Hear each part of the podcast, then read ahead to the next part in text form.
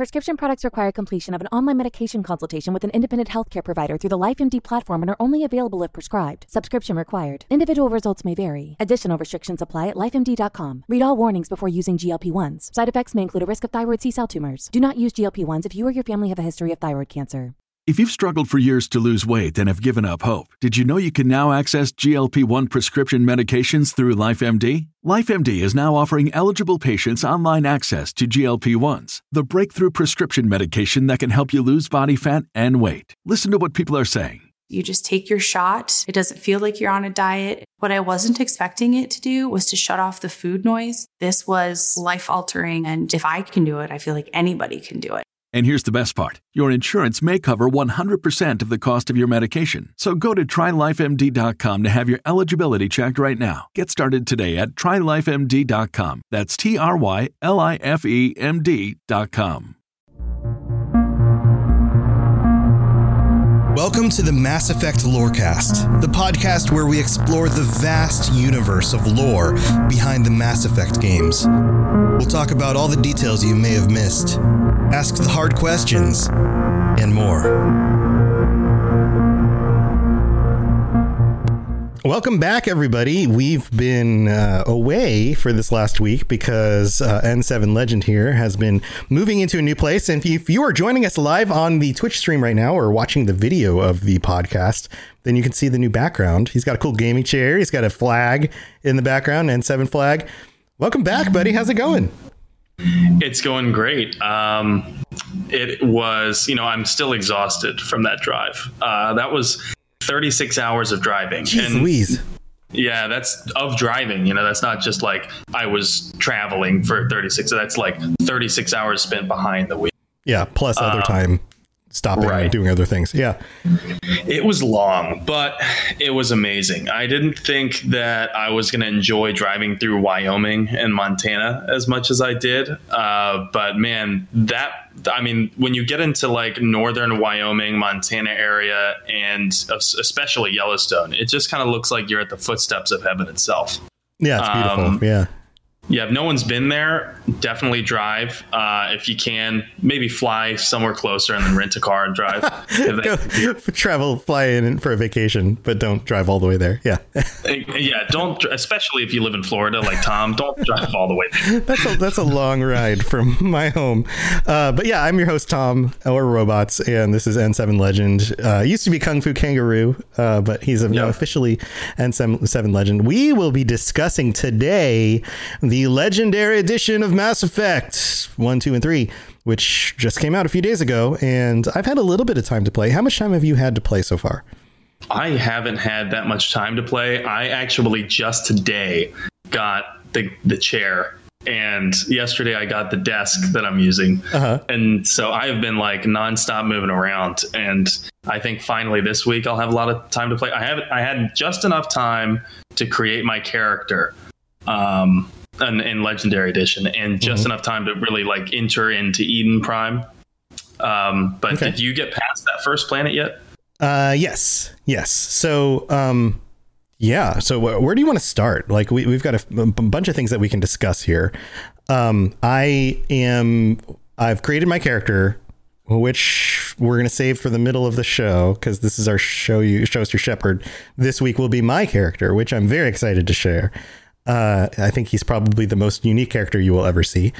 And um, so I created my character, got through the intro stuff, got through Eden Prime, got to the Citadel, uh, done a little bit of the Citadel, and that's that's as far as I got. So haven't really spent more than maybe an hour in the game yet, but it's enough to um, to bring back a lot of memories and uh, remind me how good the voice acting is. I think that's that's one of the things that we'll definitely be discussing about. Oh yeah. Uh, Yeah. the voice acting is just star-studded. I mean, it's kind of insane. Like especially with Keith David like in the mix as Anderson. And speaking of Anderson, by the way, uh, before we jump into the Legendary Edition, I just wanted to say for anyone who's new for Ma- to Mass Effect, you need to check out Mass Effect Revelation. Uh, it's an audiobook that I was listening to, or it's a book, but I was listening to it on audiobook on my drive across the country. Um, and it details the history that Captain Anderson has with Saren Arterius. And Saren is the antagonist of Mass Effect one mm-hmm. So if you were ever curious, also, if you've played Mass Effect before, but you were curious about, you know, exactly how Saren became a corrupted uh, bad guy, so to speak, then definitely check out Revelation. I don't want to spoil anything, but man, uh, it's amazing. The guy who reads it is also really good. I can't remember his name, but uh, that sets everyone up for the intro to Mass Effect One uh, perfectly. Right, right. So let's let's give the the audience a little bit of our background again, going back into Mass Effect. Um, I I did play through most of Mass Effect One back when it came out on. I believe I played it on Xbox 360.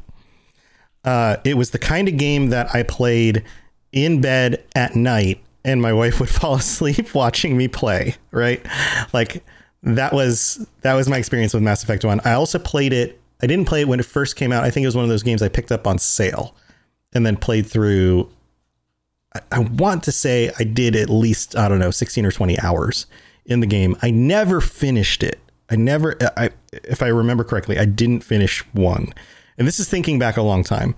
Um, I enjoyed parts of it, but I felt like it was very slow, and the combat, of course, wasn't perfect, which is the general consensus about that.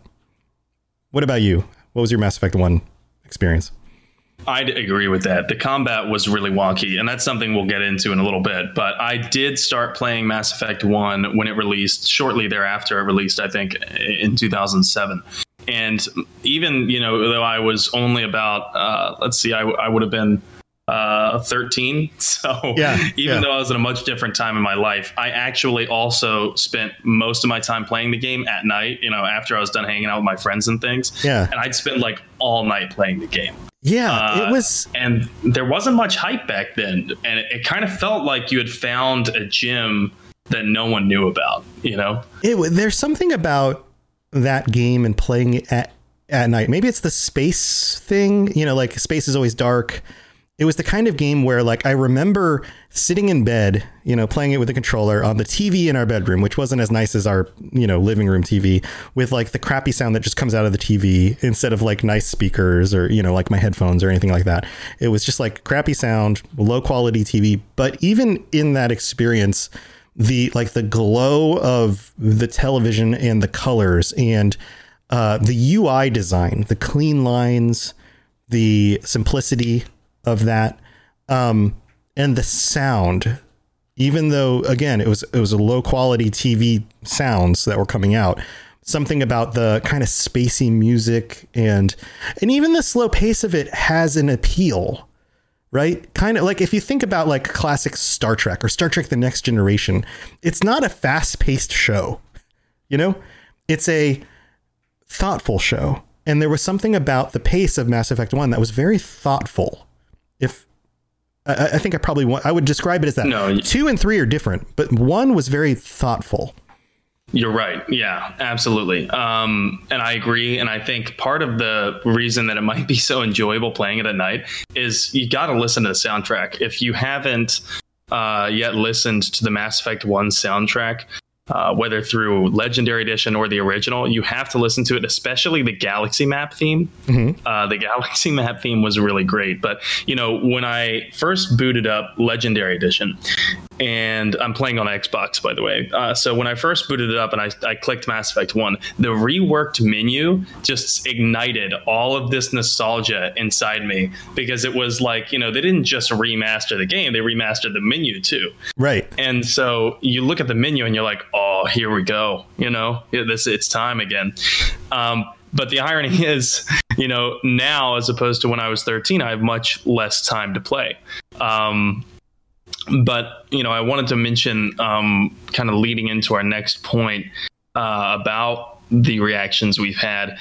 The single most frustrating scene in cutscenes uh, of Mass Effect One mm-hmm. when it mm-hmm. comes to graphics qualities, and I know this; it's fresh in my mind because I just started a new playthrough uh, a month or two ago. Uh, is when you first start, you've just created your character, and you've just heard Anderson and Udina talking about your character. And then you watch Shepard walk toward the cockpit of the ship, and then the camera pans around to show your custom character's face, which at that time, by the way, was like awesome to see a custom made character in a cutscene. Uh, so Right. it pans around and Yeah. you're like, there's so much anticipation. You're like, oh man, I hope they look badass or, you know, however you wanted them to look. And then it just falls flat on its face, I think, no matter what, because I've made like 10 or 11 characters at least by now, Mm-hmm. and they always look dumb. And it's because of the lighting and the angle at this specific scene. And we have the, the video Mm-hmm. here. Um, and it, it's this is the video from the Legendary Edition, and they fixed it. And thank God they fixed it because it looks it looks great now. The lighting is fixed, the shadows fixed. Your character doesn't look dumb. Even the like the default characters look dumb in the in the last one. But Yeah. but I'll shut up now, uh, so we can see the Legendary Edition how they fixed this scene. Pulling it up right now and putting it up on the screen. Here we go. Um, and for those of you listening, you can at least hear the audio of it.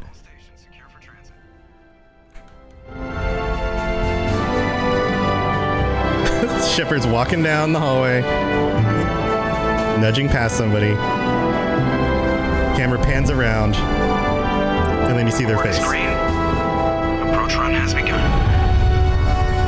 And then, of course, you see And the mass relay after that. Yeah. Yeah, so that's just as you're entering the mass relay, and so Shepard's looking really inquisitively, you know, out the the cockpit window. Which, by the way, they they explain in Mass Effect is unnecessary.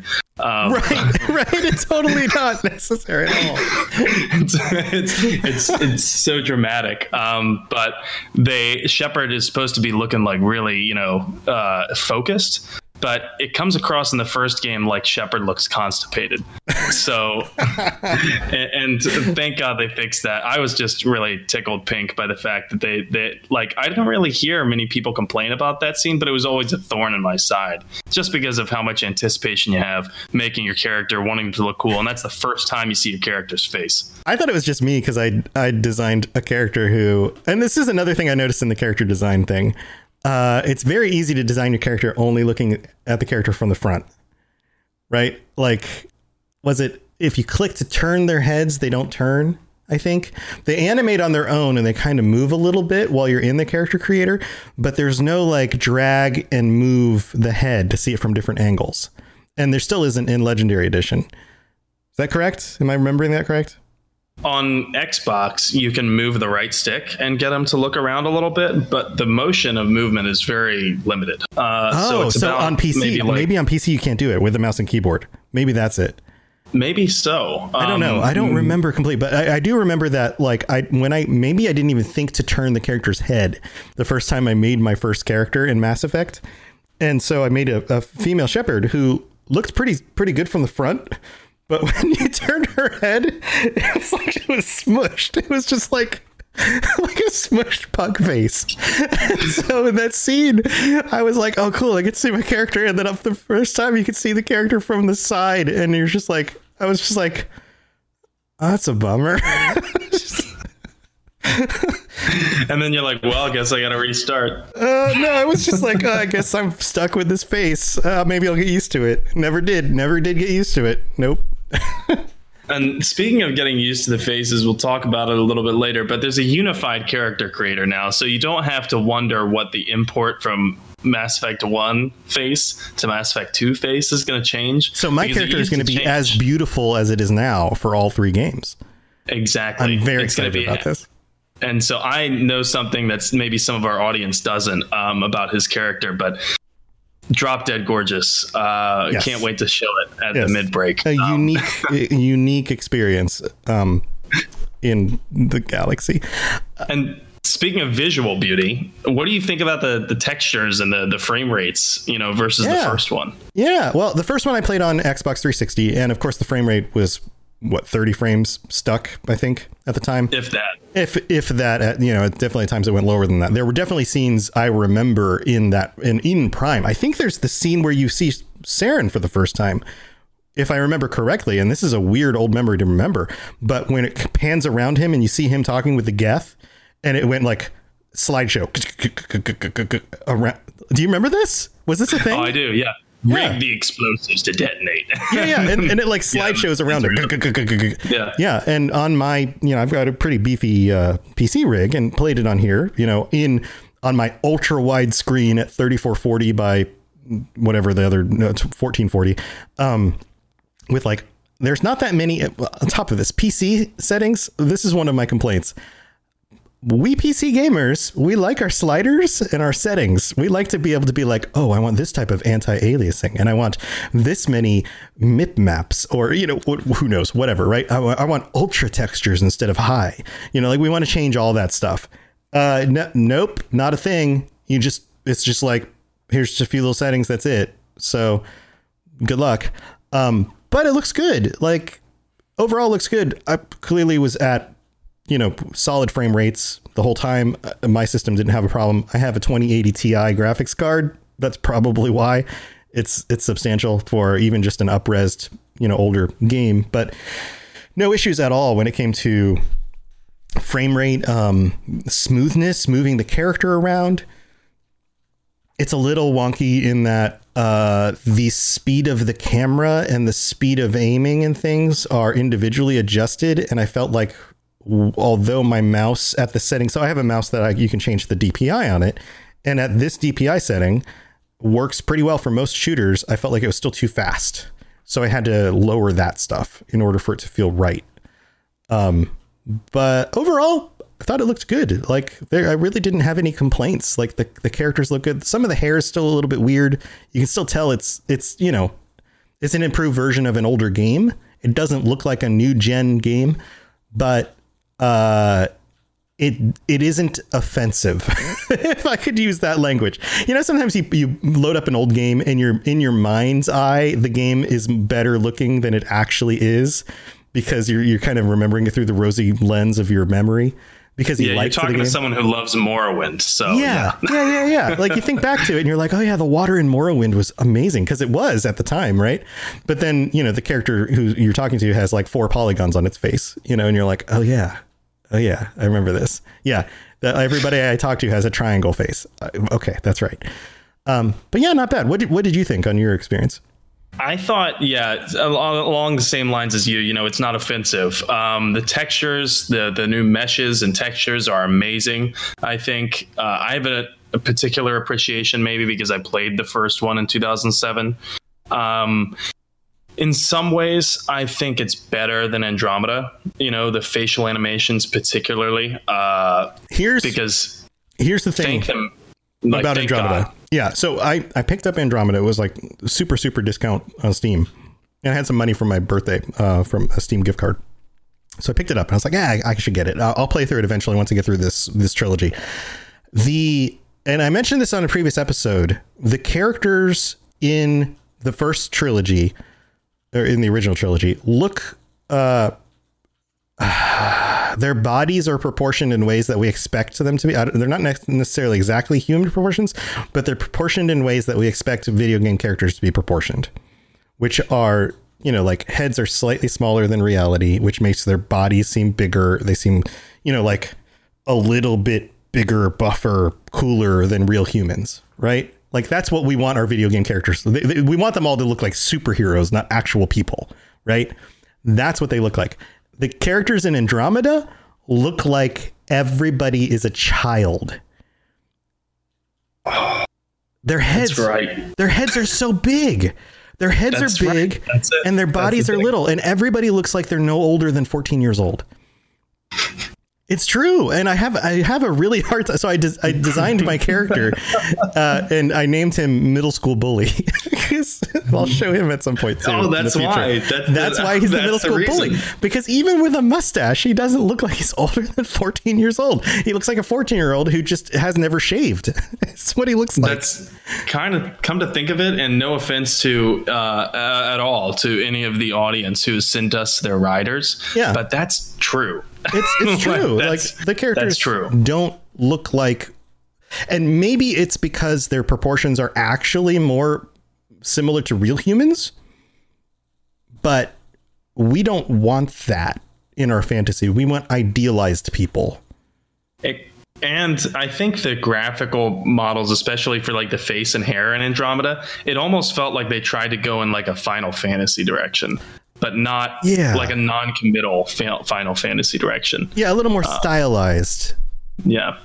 Um, and speaking of, of style, part of the uh, if if you're really into like you know visual effects, then you might have noticed that in Mass Effect One, shadows were used really strategically uh, throughout all of the cutscenes and whatnot. However, sometimes it I don't think it came across the way that the developers really wanted it to, and namely, there's a scene where you are being briefed, you being Shepard. Shepard is being briefed by Captain Anderson prior to jumping into Eden Prime prior to the first planet where you know you encounter combat and a, a somewhat free roam and the mm-hmm. shadows in the original one are just awful like it's so dark you can barely see it even if you brighten your screen all the way and then it gets distorted and and and grainy um, and that's a, the film grain is a different feature where I'm not sure why they insisted on adding that, but you know, to each their own. But the shadows have been fixed, which I'm I'm very happy about.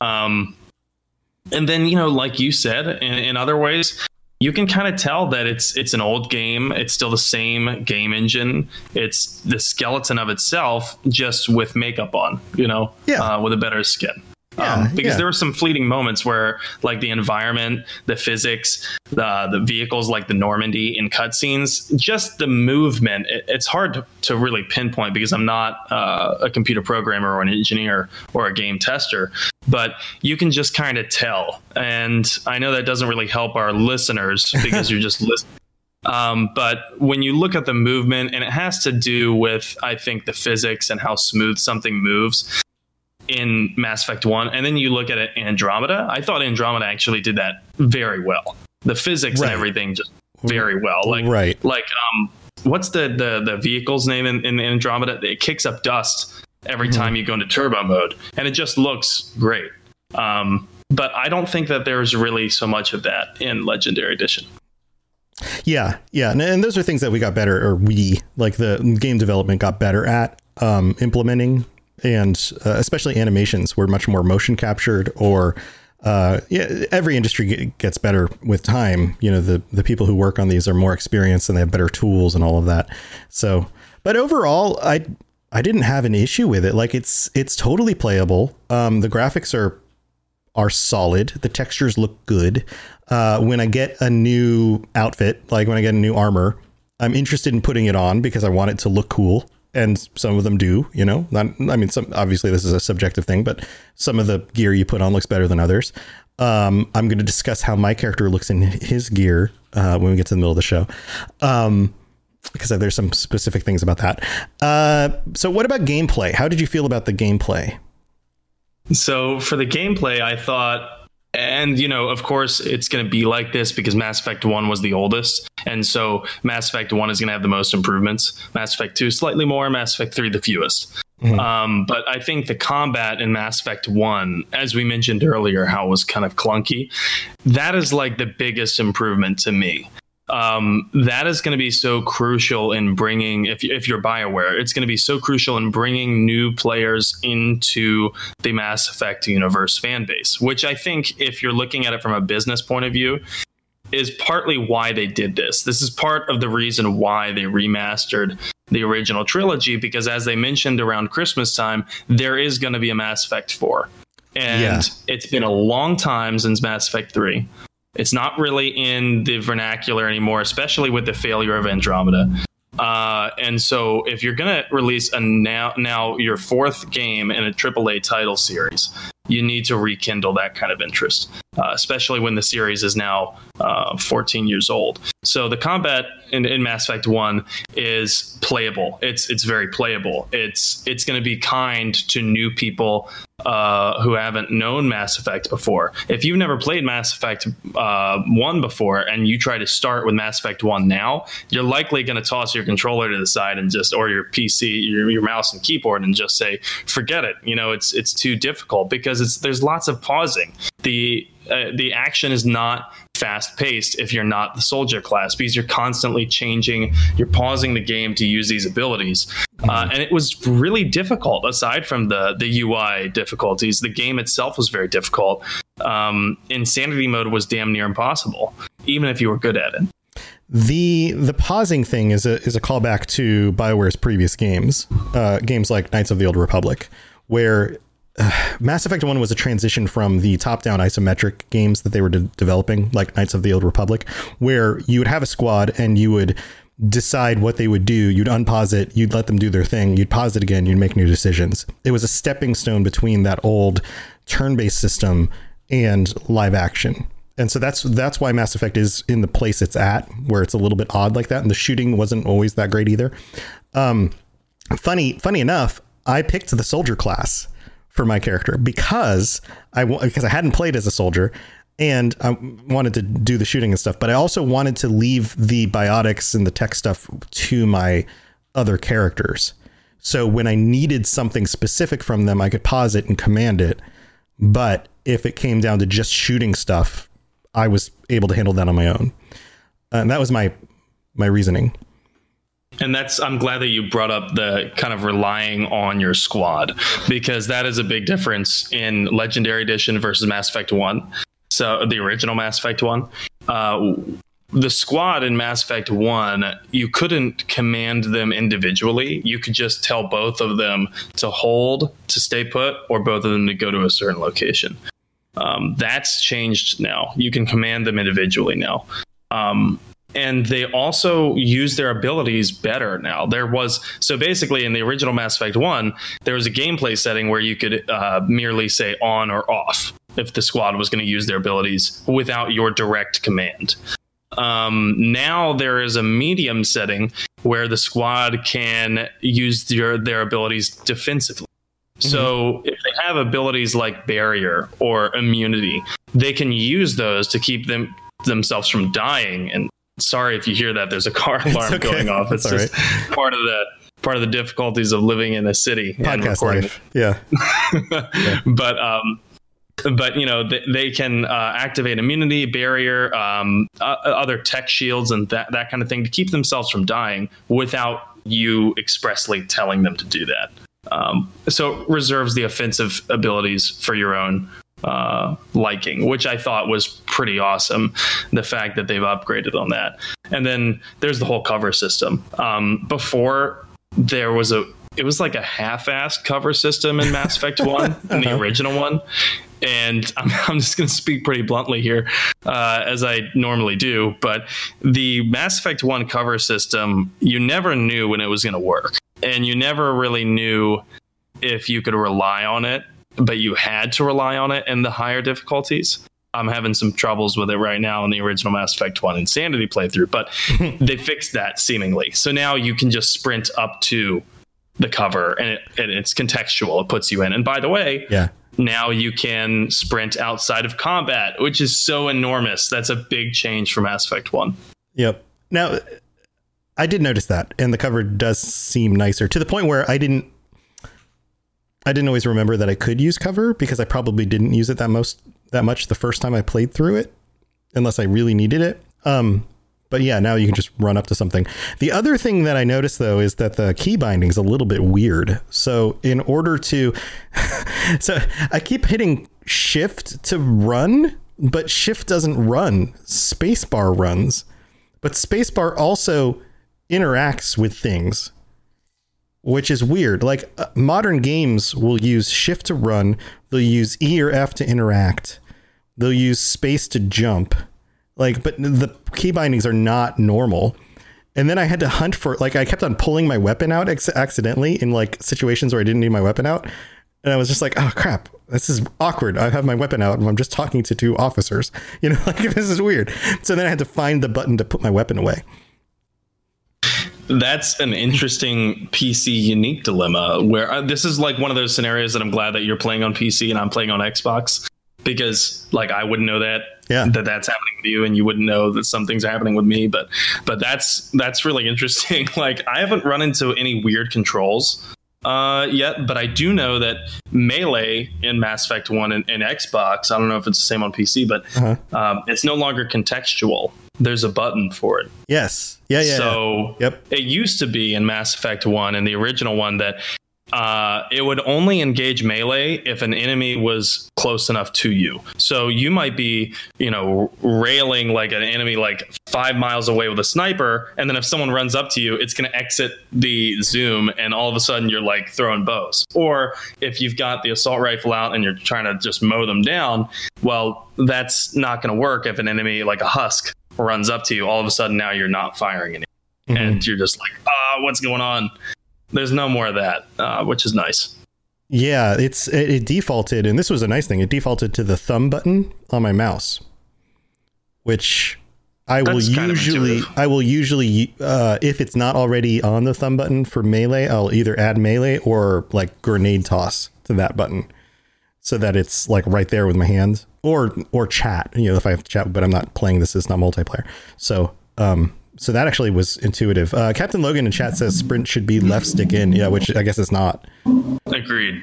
Yeah. Uh, yeah, agreed. And and I think it was a in the original Mass Effect one anyway. So maybe they were doing that for continuity. Not quite sure why. Um, Yeah. but yeah. I agree. Um, maybe there will be different um controller settings. I did see on one of the videos that somebody did a comparison the uh, zooming in for the sniper rifle in the original compared mm. to in in legendary edition and how legendary edition is way more usable now. It doesn't oh, over zoom. It actually, you know, it zooms, but not too far. And you can actually, like, I found as a soldier class, even, and I don't even have sniper unlocked yet, but I would just use my sniper running through the first map location. I was just, just taking everybody out from a distance most of the time. Yeah. And There used to be great. a really, really bad idle sway for snipers, uh, and it made it completely unusable. Well, first of all, snipers used to be completely unusable unless you had like the skill tree or you were an infiltrator. Um, now, any class can use any weapon in Mass Effect One. That's not the way that it was. It used to be that you know if you wanted to use certain weapons, you had to be that class, uh, or you had to be New Game Plus and then add the skill right, um, right. but that's not the way it is anymore and i'm excited to see what that's going to do for combat along with uh, there's a lot of other combat official combat changes that bioware released um, and we'll talk about those in the second half of the show when we kind of go over what bioware said it has improved um, officially anyway uh, but there's a lot of them and that's one of them that you can really uh, use any weapon with any class and part of that is that you don't have to be trained in the weapon now um, Yeah. where so I think that's awesome, and it's more aligned with Mass Effect 3's combat, the way that that was at release. Because if you remember, Mass Effect 3's combat was like all weight based, so you could like have every weapon, but it would be heavier, and that would slow down your biotic and tech cooldown abilities. Hmm. Yeah. So I, I noticed I could just like use that from the beginning and it was so effective. And I just I just started at normal difficulty because I, I didn't want it to be a challenge. I'm playing it mostly for the story and for the fun of playing this character, the way I'm going to be playing them. Um, but I, I just started normal difficulty and I noticed that I snipe things and it was sniper even though I during that first planet I leveled up a few times and I put a bunch of extra stats into uh, my assault rifle skill but even then it was actually more effective for me to snipe things than it was to run in with my assault rifle most of the time um, which I didn't expect. I was like well that's okay. All right. And yeah it, it just worked out. So no complaints there, but a little bit odd that that was as easy as it seems. I think that's part of their unification of the three games effort. Um, because I remember in Mass Effect 2, snipers became pretty overpowered, um, mainly because there wasn't that insane idle sway. Uh, but also that in Mass Effect 2, if you weren't using the sniper, um, things were a lot harder for you. like Yeah. they were, they were really hard. Um, and so they've they've made some changes to Mass Effect 2 and Mass Effect 3 as well. Uh, but the most of the most of the changes are on Mass Effect 1's end, so we're going to be focusing on those a little bit. Um, but I, I kind of come to the same question that I was talking about uh, with in with graphics, which is you know was it better than Andromeda? No, uh, the graphics weren't better than Andromeda because you can still tell it's it's it's you know it's a it's an old game it's an old old shell using new textures but in some ways they were they were better with you know like just facial animations and whatnot so is the combat better than andromeda I don't think so because, in my opinion, Andromeda's combat was still more natural, faster paced, and, and like like superhero-ish. It was just awesome. Right, Uh, all the right. things that you could do in Andromeda. Um, yeah. Well, I'll be what do you excited to dive into my superhero 14 year old um, when I get to that part of that story, which I, I didn't get too far into Andromeda. I just kind of played through parts of the, of the beginning. So I don't, I, I, I can share more about that once I get to it. Teen Titans, Teen, Titans. Titans. guest star, middle school bully. Middle school bully. yeah. Middle school bully. But but the you know the writing and the storyline, the voice acting, it's all the same. You know, so those things haven't changed, uh, which is good because I love those things. Um, but you know that all still makes it better than Mass Effect Andromeda. yeah. Yeah. You know, I just realized that uh, Seth Green was Joker. I don't think, I think I recognized his voice the first time, but didn't realize who it was. And then I finally realized who it was. And I was like, ah, that's why he sounds so familiar. Okay. All right. Um, but anyway, well, th- tell you what, why don't we move on to the middle of the show? We're going to talk about uh, some of the reviews you guys left. We're going to read through some of the reviews, and we're going to talk about uh, my my Shepard, who I think you guys will be very interested to see. Message coming in. Patching it through. I am sovereign, and this station is mine. I like the sound of that. So, welcome to the middle of the show. We've got some reviews to go over. Thank you, everybody who took the time to leave a rating or review on Apple Podcasts. Uh, even if you don't listen there, as long as you have an Apple account, you can do that. And right now, we we don't have a Patreon set up. We, we should probably do that soon. We've had people ask. Um, but the best ways that you can help us out with the show is to tell your friends about it. If you're playing through Legendary Edition and you're digging back into the lore and you have friends who are playing as well, let them know about the show. That would help out a ton. We were, I've been going through all the different charts and things. We currently are at, was it 50th? Was that it? 50th? it was 50. Yeah, we're in the top 50. We're in the top 50 of the US video game podcasts. This show is about two months old. And we are in the top 50 thanks to you guys listening to the show.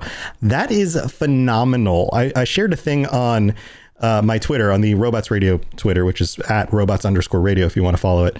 Um, that showed uh, three of three of their show, three of our shows. The Fallout Lorecast is at like 41 currently.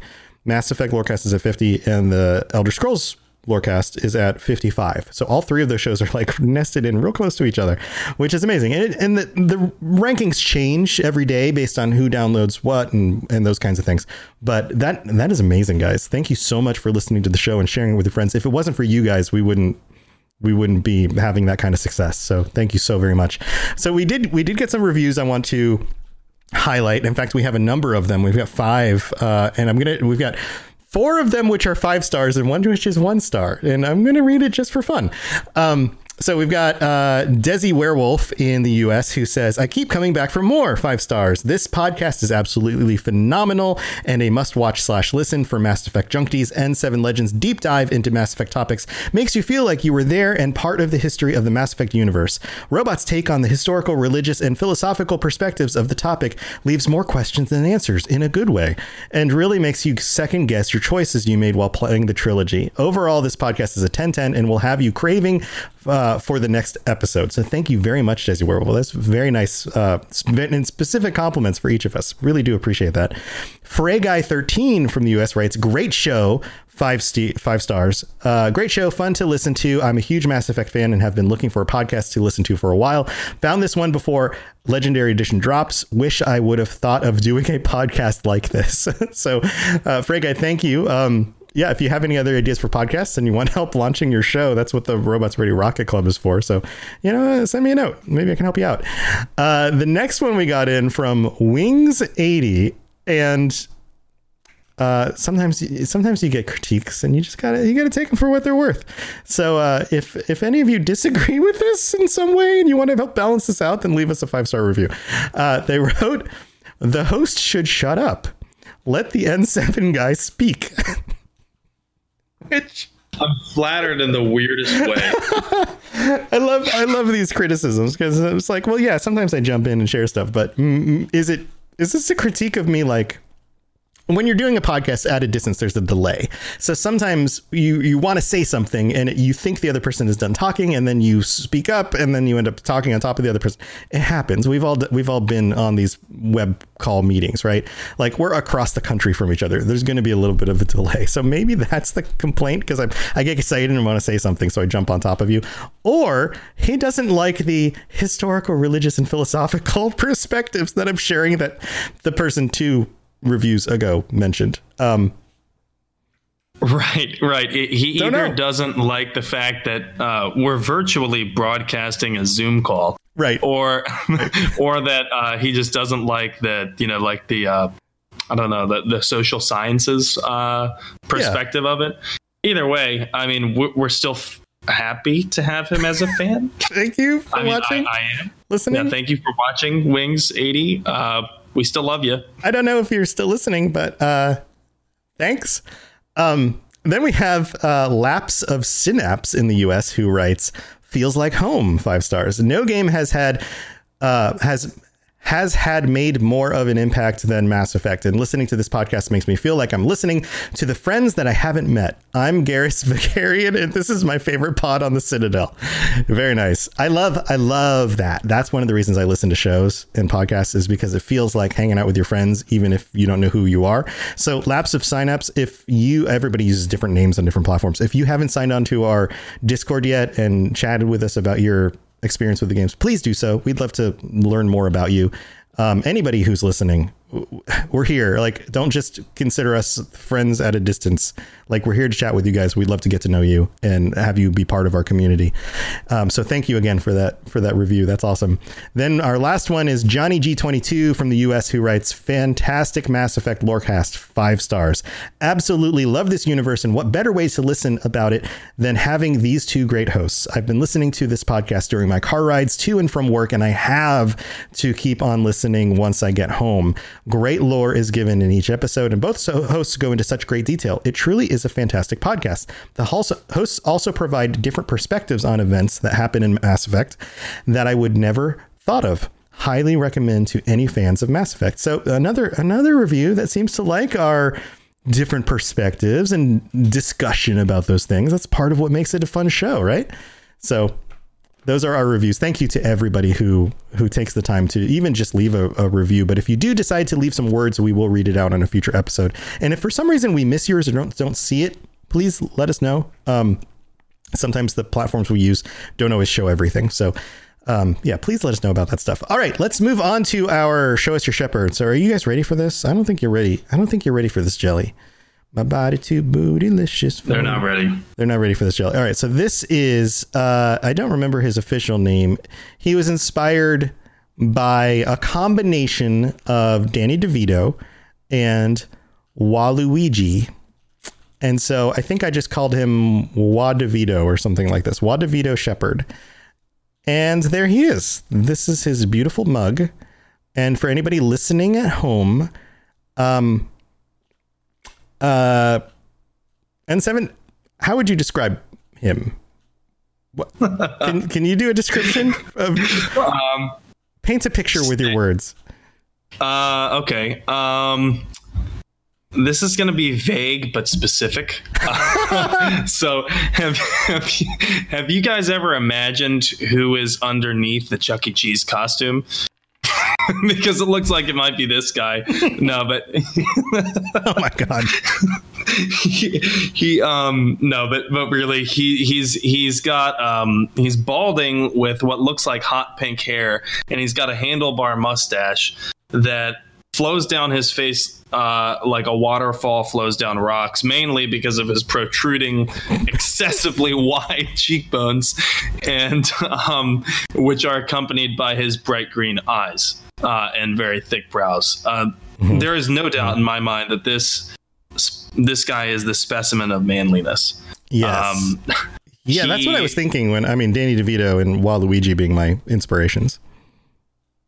he is absolutely uh, the pinnacle of humanity, and I I can't wait to see what he does with the Reapers.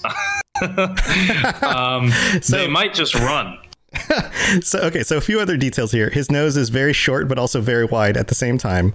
Uh, his mouth is very high on his face, where with a very low but skinny chin, in what I can only describe as a pucker frown.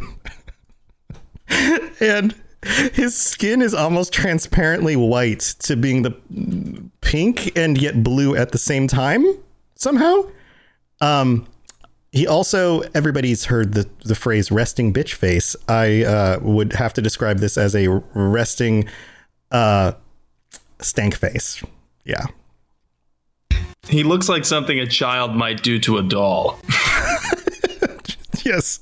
So this is uh, Juan DeVito, uh, Shepard, and um, on top of this, when you take a character like this, and it was very hard to mangle, I guess I could use that word, his face into such a form because the the character creation in Mass Effect isn't as extreme as some other games, say you know like Elder Scrolls Oblivion or something like that, which you can totally mangle somebody's face.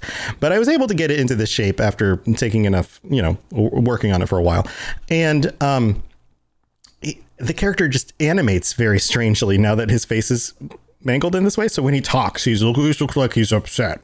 Uh, and so I decided I'm going to go full renegade, and he is just a total jerk to everyone, even though his face makes him look like he sh- probably shouldn't be. you know, like he should probably try I to. I can't wait to see the scars, the Oh, scars man. that you develop in Mass Effect 2. Oh, from yeah. being. I can't wait to see that. Yeah, he's got a little bit of a scar on his face, uh, on his forehead. He has the official scar, but he also has his skin texture, which makes him look kind of aged. Um, and his ears are very like wide, very kind of elephant out to the sides. Um, his head in general is almost as wide as it is tall. So he's got that going for him as well. Uh, but yeah, there you go. That's that's my Spectre. Um, he's a soldier. He's he's a hard ass. He gives everyone a hard time, and yet somehow they still believe that he's going to save the universe. So good luck, buddy. He's the chosen one. He's the chosen one. Unexpectedly, but there you go. All right. Well, that's my Shepard.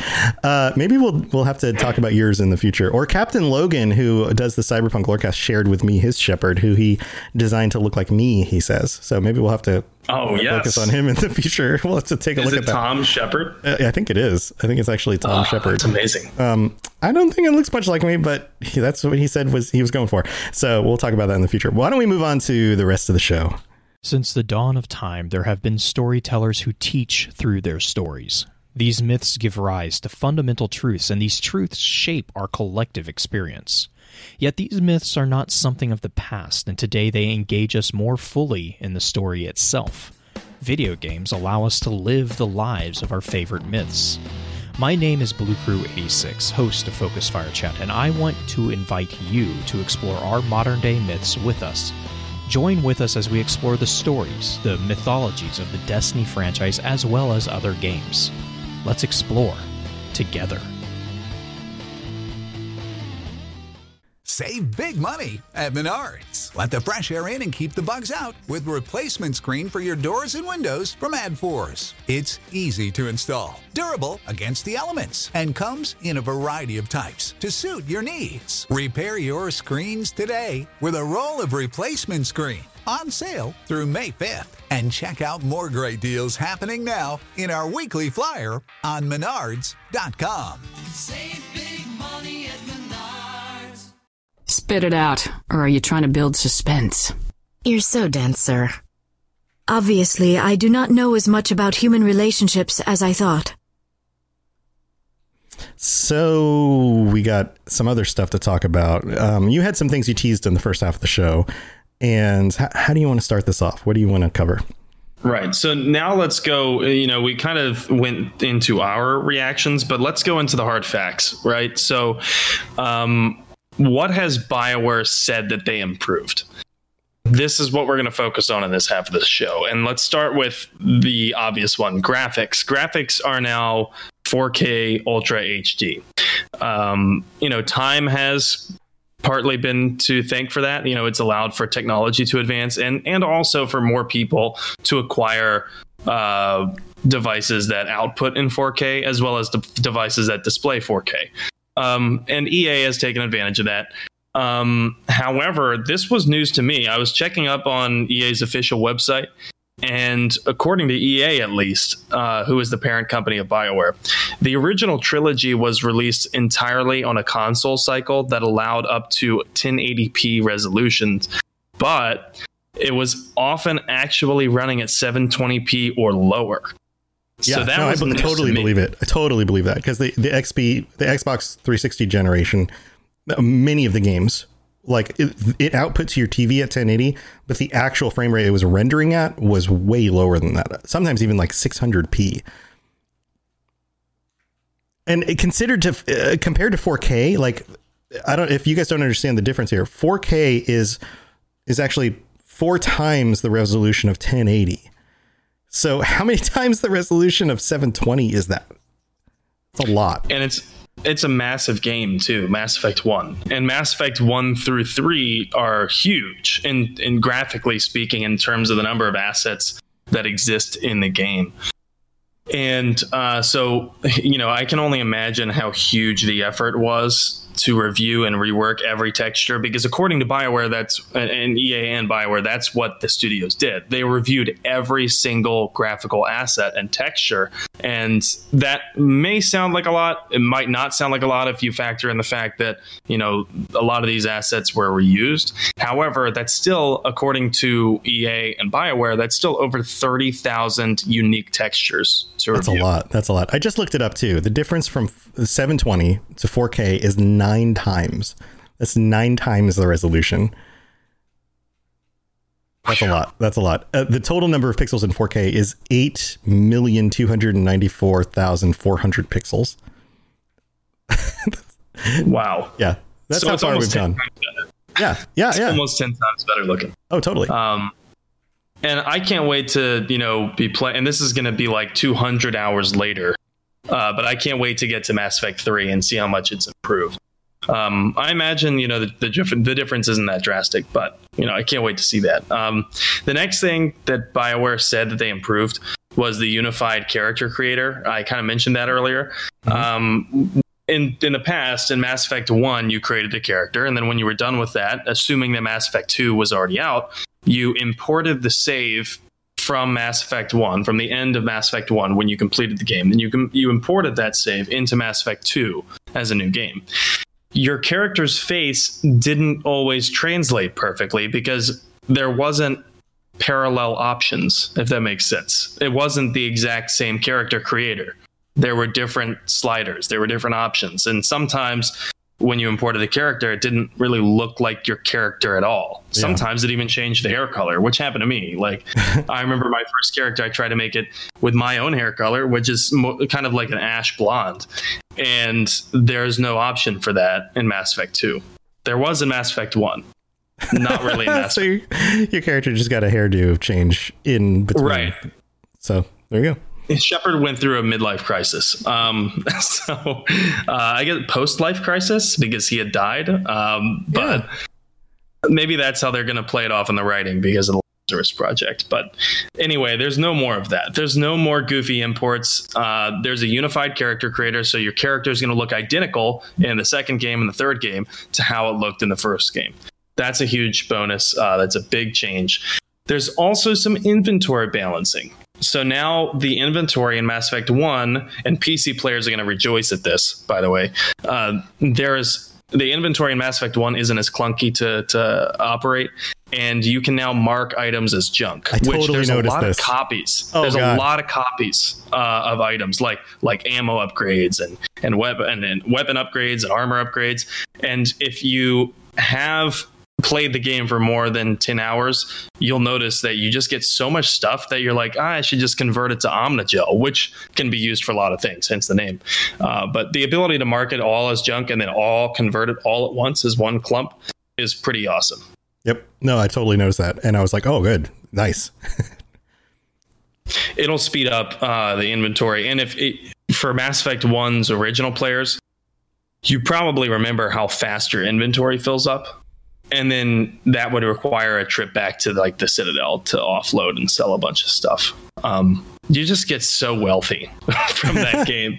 You you do from selling copies of armor and weapon upgrades. But there's another thing uh, that they that they uh, up and improved, and this is kind of a uh, catch all. So they said that they've balanced combat better and they've improved aiming and weapons handling. Mm-hmm. Like I mentioned earlier, there's no conte- there was no contextual melee in Mass Effect 1. Now it's its own button. All classes can use the weapons like a soldier can, which is a huge bonus to character variations in Mass Effect 1 and the cooldowns for everything have been reduced. And I think that all works to speed up the pace of gameplay, which, as we mentioned in Mass Effect 1, was kind of the one thing that hampered it. It could get a little slow. Uh, the improvements are evident in Mass Effect 1. Like I mentioned, I haven't play I got I haven't gotten into Mass Effect Legendary Edition to get into the second or third game yet because, you know, just haven't had the time. But what we do know is that the ammo system in Mass Effect 2, which by the way, Mass Effect 1, it works on an overheat system. Your weapons can overheat. Mass Effect 2, they introduced an ammo system with thermal clips, but that ammo system has been completely reworked so that the ammo drops are not insanely rare anymore. They used to be pretty rare, so then that would make that would send you scavenging for ammo types of weapons that you might not want to use, but you have to use. Uh, and it also has the effect that it makes sniper classes more viable now. Like if you mm. want your sniper to be your primary weapon in Mass Effect 2, there's going to be more ammo for you, and you're you're probably going to be happy about that. Nice. The mortal, or I'm sorry, uh, the morality in Mass Effect 2 it's not as difficult anymore to gain points. Uh, so the things that grant you morality points, i.e., Renegade, Paragon, they grant you more of those points now. And certain decisions are hidden behind restrictions of you must be X level of Paragon or you must be Y level of Renegade to make those decisions. Well, those decisions are now going to be easier to make because you're going to have more of those points. And some of those decisions are so critical to the ending, of, to how your game ends, to how Mass Effect 3 ends. Um, so I think certain players will be very happy about that. I think one of the un- the maybe unintended, maybe intended consequences of it is that players aren't going to have to play as many side quests to get the mm-hmm. ending they want in Mass Effect Three. Right, um, right. You know, though, like I've I've considered it being that I have a lot of I have a lot of projects going. I do a lot of shows. I play a lot of games. Um, playing through this again and some of it for the first time, I don't know if I want to try to follow every side quest thread or if I want to mainline the story and just see what happens. Because it, originally, to get to the certain endings in three, you had to do pretty much everything, right? That was that was mm-hmm. kind of the way it is. But what happens in this version of the game if I just, you know, uh, you know, do some of the side quests, but not everything? Like what what happens if I, you know, don't really hurry through it, but only play the parts that I'm really interested in. Don't force myself into, you know, play it more casually than like completionist. I guess is what I'm saying. Does that work out? Does that what? How does where does that leave me at the end of the story? Well, I think you might be happy to hear this next part and that's that Ma- they've for the legendary edition they've removed Mass Effect 3's multiplayer um, right, component. Right, so, and we talked about this before. That was originally right. needed to to get the highest level of uh, whatever that status was called the uh, galactic uh, readiness. Readiness, yeah. that's what it was. And um, yeah, so now since that's not in there, you don't have to do it. So other things give you more galactic readiness. But how many of them do you have to do? Right? Like that is a quantitative question, which I am eager to find out the answer to. Right, right. So uh, that's what that's part of what I'm curious about is if I just play through naturally and go down the story paths that I find most compelling with the characters that I'm most connected to and those kinds of things. Where does that leave me at the end of the game? I guess we're going to find out. I guess we'll find uh, out one way or the other. Uh, but regardless, you shouldn't be as disappointed with the ending as some fans were uh, when Mass Effect 3 originally released because they have included the extended cut DLC. That is now canon. That's part of the game. Uh, so no, if you're just jumping into the trilogy and the series, you're not going to experience the original ending when it first came out. And the problem that a lot of players had with that ending was that it was vague and it seemed like it didn't even show you enough animations and cinematics to make it seem like a lot of the choices that you made were impactful or mattered at all. And uh, that's kind of the appeal of the whole series. Um, so a lot of players were up in arms about that. But the extended cut is now canon. It adds 25 minutes of cinematics to the ending of Mass Effect 3.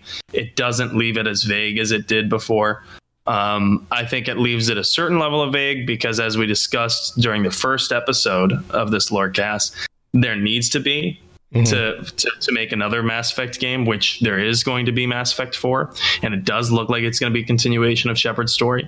Um, so yeah, the extended cut DLC is canon, and in fact, all almost all DLCs are included now, and that includes the promo stuff like the you know the special weapons and armor you got from the older games for for for downloading them. So I'm pretty psyched about getting some Dragon Age armor in Mass Effect. Right? Yeah, that'd be awesome and um, the when it comes to DLCs, I don't know if you had a favorite DLC uh, for Mass Effect Two or Mass Effect Three. I didn't play through me, any of the DLCs, so that's another. Oh, what? Yeah, yeah. No, see, that's that's the thing. It's like I picked up the game, like actually, I'm trying to remember if two came with some DLCs when I picked it up. Well, so each of these the games were games that I picked up like later after they released, but I think I just got them like the base games on sale. I think. Did you use Zaeed or Kasumi at all? I don't think so. Then you probably didn't play did. any of the DLC. Yeah, yeah. So like this stuff will be new for me too. So I'll have some like, you know, hot takes on some of this stuff man, you're going to experience a lot more than you did before. I'm like excited yeah. to see yeah. what you have to say about it. I, um, I do remember staying aware of uh, the community and the conversation and things people were talking about in podcasts about this stuff and how certain DLC was like, oh my god, this one's so good, you really need to play through this. Like, like I, I remember being aware of that, but not actually playing through it myself.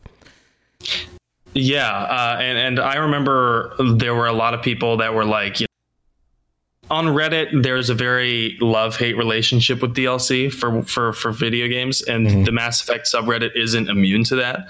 And I think a lot of people got so disillusioned with EA's handling of Mass Effect 2 and Mass Effect 3's ending that they said, don't buy any of the Mass Effect DLC. But I strongly disagree with that. And I disagree with it because if you like a game and you're having fun and you're enjoying it and you think the DLCs are worth it and you get fulfillment and extra enjoyment out of that, then perhaps you should buy it. Right. Um, yeah, I do and- remember this being a, a, debated thing because they claimed that the real ending was headed behind, hidden behind this extra cost, and so that was that was a problem. Like I remember that being a thing. Yeah, I don't believe that. You know, I, I don't believe that the real ending was hidden behind anything. They they created the extended cut DLC after the fans' uproar about it. Mm-hmm. So it was an, a genuine attempt to try to, you know, um, connect with their fans. And if you're looking for, you know, a one DLC, if you don't have a lot of time to play the game, but you you got to play one DLC that adds a lot to the story. You have to play the Leviathan DLC in Mass Effect 3. Right. And you got to play it right before the final mission. So prior to the ending, just before the final mission, because it's so critical to the lore. And I think that is the place where the storyline of the Leviathan DLC, you've I'm not I'm just going to tease it a little bit. The Leviathan DLC tells you how the Reapers were created. Mm-hmm which is like a huge detail. It's a big reveal. I, yeah. I think it should have been part of the original game, but I also like that it was DLC. So regardless, like you know, I'm happy that it exists, and it's a very one, very well done DLC. There's a cool underwater mission too, um, which isn't in anywhere else in Mass Effect, I think. Hmm. But like I said, you know, it goes over how the Reapers were created, and there are some massive reveals. Uh, especially, you know, if you do it right before the final mission, it might change how you view the decision at the end. Right. It, it very well might.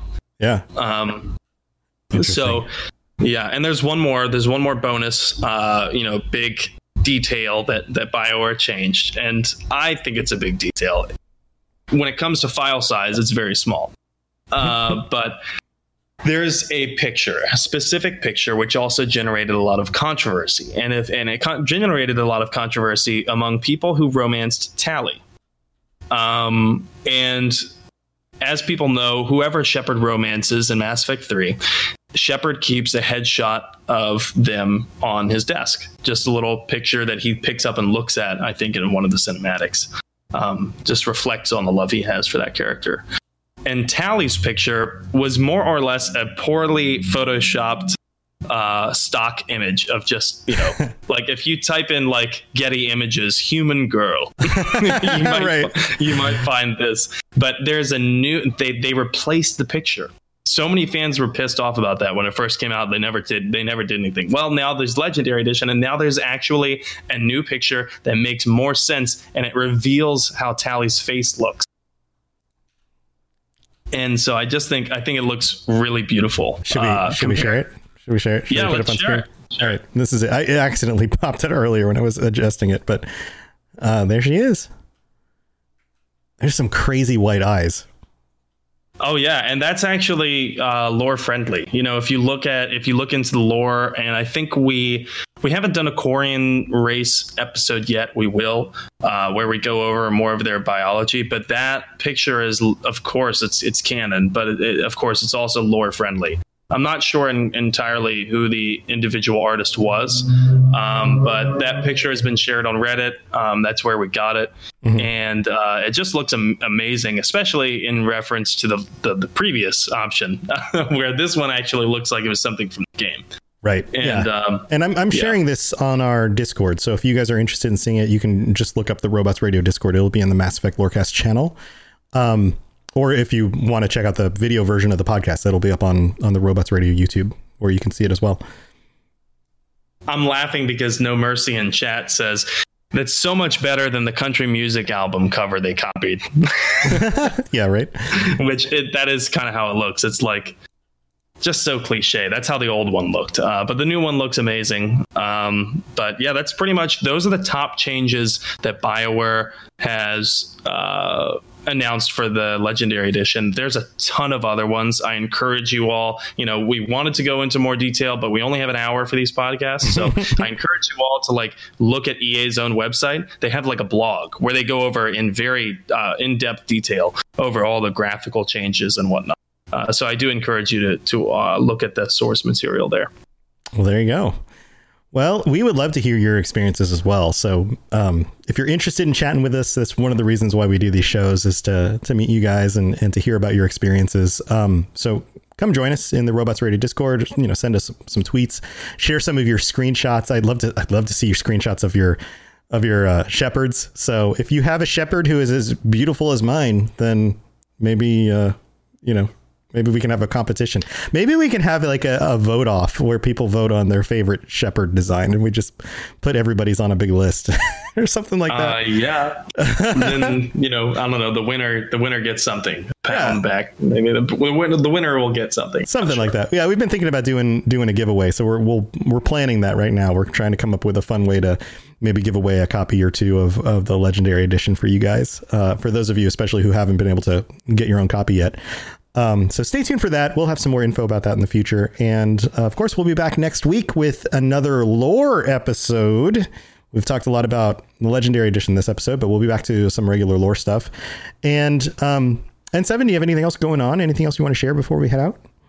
Yeah. Um, so I'm going to be streaming Legendary Edition uh, this week in between runs to get groceries and and furnish my apartment uh, further um, and and kind of explore the new city that I'm in. But I will be streaming Legendary Edition this week. I'll be putting out um, some announcement on on Twitter. And if you don't follow me on Twitter yet, it's just at N7 the Legend. That's primarily where I'm going to be announcing when I'm streaming, as well as in the Discord. So and, and by the way, if you haven't joined our Discord group, do that. Like we get awesome Mass Effect memes and and just the community the fan base is like the best damn fan base I've ever been a part of and, and ever seen. So really join the Discord. Um, but yeah, like like you said, Tom, we're gonna be resuming our series on the primary intelligent alien races of Mass Effect uh, next week, and that's gonna be we're gonna be talking about the Salarians.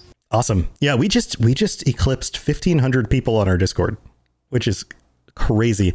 Also, if you are a streamer or a content creator, there's a, a section in there for you to share your stuff. So if you want to share it with us, uh, feel free to, you know, if you go live on a stream and you're playing Mass Effect, share it in there. Let let people know. Maybe they'll pop in and check out your stream. So um, again, please join our community. We'd love to find out what you guys are doing. All right, and let's see. Do I have anything else going on? I've got all the regular shows I've got at robotsradio.net. The website is going to be redesigned. Uh, currently, the uh, security certificate is has lapsed. So it'll say like this is an unsecure connection. It's it's not. I just haven't updated my security certificate. So if you go to robotsradio.net and it looks shady, I promise we're not stealing your data. It's I, it's just in the middle of updating. So um but anyway, if you check out the other shows on the network, there's a bunch of cool shows to listen to. If it has Lorecast in the title, it's probably one of mine. So if you're into Fallout or Elder Scrolls or Cyberpunk or Dungeons and Dragons, uh, check out that stuff. And we'll be back like usual next week. Same time, same bat time, same bat channel. Thanks for joining us, everybody. We'll see you guys later. Have a good week. Thanks for tuning into the Mass Effect Lorecast. We'd love to hear your opinion and thoughts on the lore of Mass Effect. Reach out to us on Twitter at Mass Effect Cast or check out the Robots Radio Discord. Also, you can send us an email at masseffectlorecast at gmail.com. Hello. Hi. Do you like bad movies? Do you find yourself defending bad movies, saying things like, well, the soundtrack was okay, or the costumes were pretty fun? From the previous hosts of It's Not That Bad podcast, we bring you Fresh Tomatoes, the movie podcast, from Simone LaRue and Chad Ekovitz. Every week, we review two movies that did not do well critically, but we say, hey, there are some nice things about them. Maybe Rotten Tomatoes was wrong. Maybe they're all fools, and you should watch these movies regardless. We'll also talk about scenes that could have saved it, and we'll often refer to Simone's cats because they're amazing and adorable, and we love them. and at the end of each review, we will tell you whether we would watch this movie again, uh, or in what circumstances we would recommend you watch this movie. So, join us on July 9th for the first drop of our main episode, and then two days later for our drop of our minisodes. And on Robots Radio Podcast Network. Come see us on July 9th. We love you so much already. Bye. Bye. Ahoy there, ye landlubbers! Avast! My name is Captain Logan, and I'll be your guide out on the Sea of Thieves. If you love the idea of stealing treasure, cutting down cursed skeletons, fighting off krakens, and raiding forts filled to the brim with shinies, then Sea of Thieves is the game for you. Join me each week as I dive into the news and bring back the nuggets of information that any sailor worth their weight in salt would desire. You don't have to be a pirate legend to gain access to my podcast. Just search for Keelhauled, a Sea of Thieves podcast in your podcast app of choice, or head over to robotsradio.net or captainlogan.podbean.com and get ready to set sail for adventure. Arrgh.